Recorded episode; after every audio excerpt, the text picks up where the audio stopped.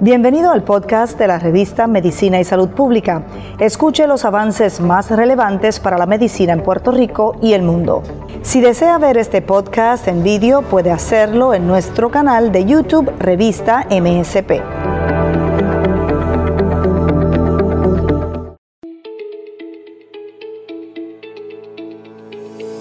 Síndrome de Raynaud se caracteriza por una disminución de la circulación sanguínea en los dedos de las manos y de los pies, que produce dolor y cambios de coloración en dichas localizaciones. En ocasiones puede afectar a otras zonas como los labios, la nariz y las orejas. Los factores que lo desencadenan son los cambios de temperatura, generalmente el frío, y las situaciones printers de estrés y emociones. La disminución de la circulación sanguínea en manos y pies se produce por una contracción de los vasos sanguíneos, que enlentece la llegada de la sangre.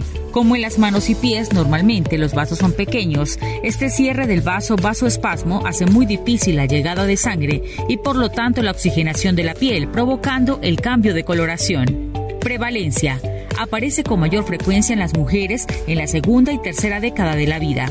Cuando ocurre sin causa aparente se le denomina fenómeno de Raynaud primario o enfermedad de Raynaud. Cuando se asocia a otra enfermedad se le llama fenómeno de Raynaud secundario.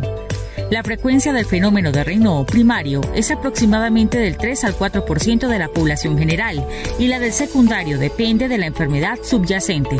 Es normal que a cualquier persona expuesta al frío intenso le disminuya la circulación sanguínea distal, pero cuando se padece el fenómeno de Raynaud está la sensibilidad a los pequeños cambios de temperatura, que se puede producir un ataque por estar en una habitación con aire acondicionado.